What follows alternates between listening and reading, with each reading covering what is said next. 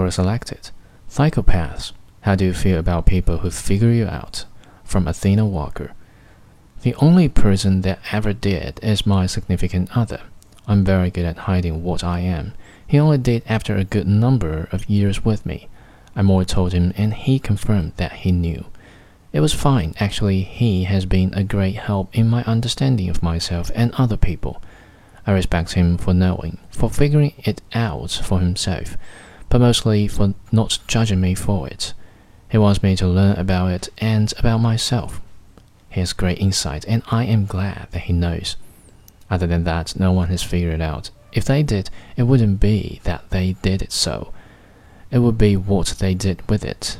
If they react like they have a problem with it and blame me for all the ills of the world, that's not a response I will hang around for.